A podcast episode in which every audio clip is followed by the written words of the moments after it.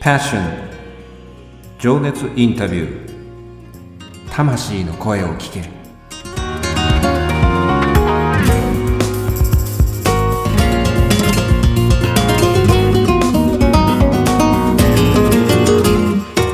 この番組はさまざまな分野で活躍されている魅力的なあの人この人の熱いパッション情熱の根源にある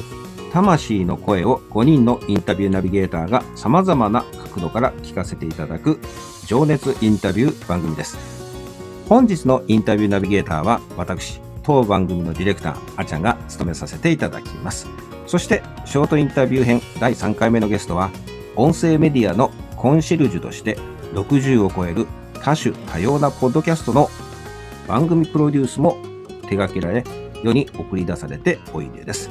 ご自身も、ポッドキャストの番組、経営者の志、そして、ポッドキャストの配信で人生が変わるのパーソナリティでいらっしゃいます。株式会社コエラボの代表取締役、岡田正宏さんです。岡田さん、今日もよろしくお願いいたします。よろしくお願いします。ウィークリーゲストとして、昨日に引き続き3日目、ポッドキャストへのパッションと題して、パッション特別編、情熱インタビュー、時代の声を聞け、ウィズコロナ時代の今、なぜポッドキャストが熱いのかについて岡田さんにお話を聞かせていただきます。昨今のコロナの影響もあり、ズームでのリモート収録となっております。通信状況によって若干ノイズ等により音質にざらつきを感じる場合がございます。何卒ご容赦ください。さて、本日のテーマは、音声メディア、ポッドキャストの魅力を伝える著書へのパッション。丸3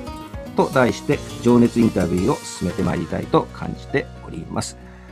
岡田さん、本日もなぜ今、ポッドキャストなのかということについて聞かせていただくんですが、音声配信の魅力の3つ目を聞かせていただきたいんですけども、お願いいたします。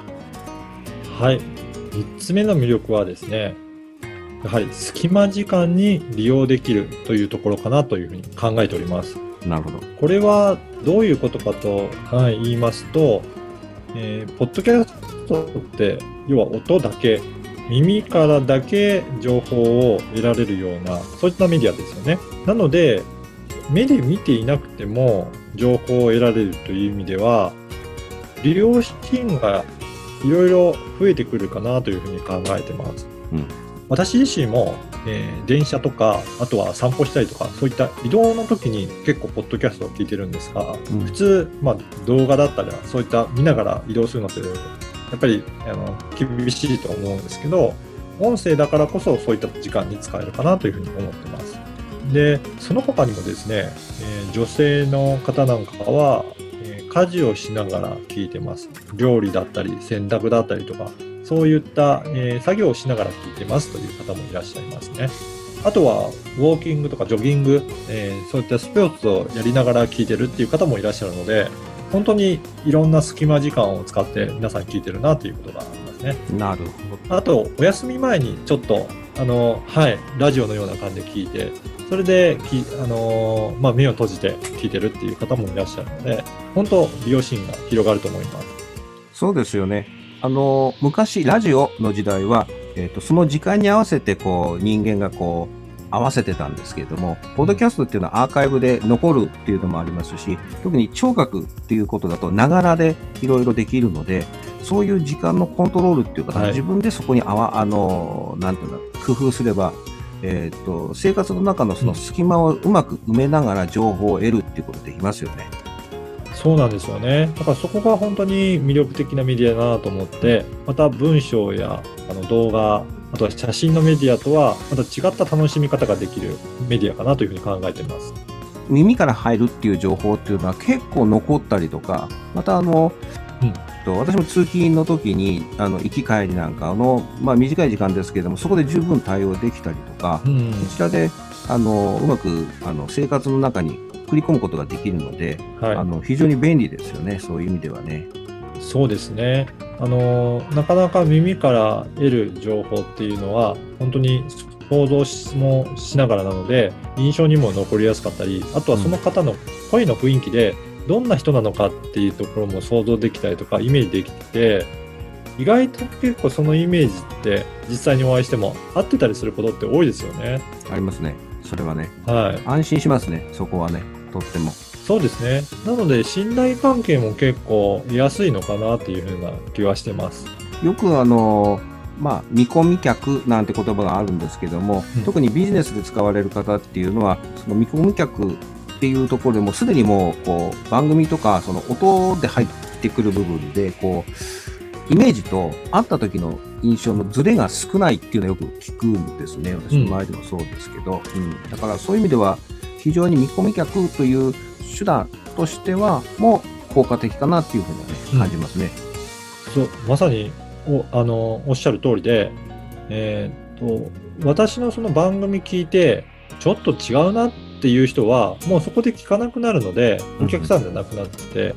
逆に最後まで聞いてもらったりとか、何度も聞いてくれる方は、もうすごく魅力を感じていただけるので、そういった方がお問い合わせに来ていただくので、もう最初から、あの、意気投合してお仕事できるとか、そういう方があるので、まあ、ある意味、そこで、え絞り込んで問い合わせ来てくれるので、自分と合わない方がそもそも来ないっていう意味では、すごく優れたメディアかなというふうに思ってます。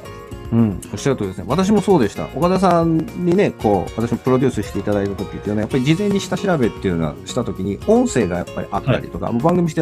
知ってましたので、ここも若干聞いたりして、あの、書いてあるもの、しうんあの視覚のものだけじゃなくて、音で入っておくと、お会いした時の声とマッチングして、あとはお顔とのそのイメージさえ合えば、もうそこで、あの、うんその早いですよね。あの、いろんなことがね。そうですね。ありがとうございます。この続きはまた明日ということで。ところで、現在この著書のクラウドファンディングに挑戦中なんですが、実は6月16日の火曜日にもうすでに目標額を達成されました。おめでとうございます。いやー、本当にありがとうございます。いかがですか？お気持ちは。いや、あの、ほっとしたという部分もありますし、本当に、やっぱり皆さんの本当に応援がすごくありがたくて、はい。いろんな方から本当にメッセージもいただいたりとか、応援しますよとか言っていただいたのが、すごく嬉しかったですね。あの、日頃岡田さんやっぱりこう、本当にいろんな方にこう、お会いしてらして、でしかもそこの垣根がなくて、以前ね、あの、インタビューさせていただいた時も感じたことをお伝えさせていただいいたんですけれども、すごくこう、フットワーク軽く、そしてこう、ジャッジなく、で、皆さんの話をしっかり聞いてくださるので、そういう意味では、こういう時になると、そういう、なんていうかな、あの、形になって現れるのかなっていうふうには感じましたけれど、うんすごくそこのところの、ああ、そこが、やっぱり日頃のそういうあり方っていうのか、お人柄っていうのがやっぱりこういう時になると形になるのかなっていうふうにも感じさせていただいたんですけどね。いやそう言っていただけると本当に嬉しいです。ありがとうございます。こちらこそお世話になってます。ありがとうございます。で、今回ね、こう達成できた理由っていうのは何だとお感じになりますか、いや、えー、っとですね、あまあ、あの、クラウドファンディングのプロデュースしていただいている小西さんからもはい。いろいろアドバイスいただいたりとか、はい。あとはそうですね、やっぱり皆さん、あの、配信している方が本当に、えーしシェアしていただいたりとか、ご協力いただいたりとか、そういうふうに、い、ろんな方からの本当に支援があったなというところが大きいなと思います。なので、本当にポッドキャスト、私ももっと広げたいなと思ってるので、皆さんのそういうポッドキャストをもっと広めていきましょうという、業界をえー大きくしていきましょうっていうような思いも伝わったところも大きいかなというふうに感じております。なるほど。ありがとうございます。まだまだね、応援の勢いが止まる気配がないんですけども、まあ、リターン品も非常に魅力的で、はいお名前を載せたりとか、また、岡田さんの番組ね、出演できたりとかって素敵ですよね、そこの部分はね。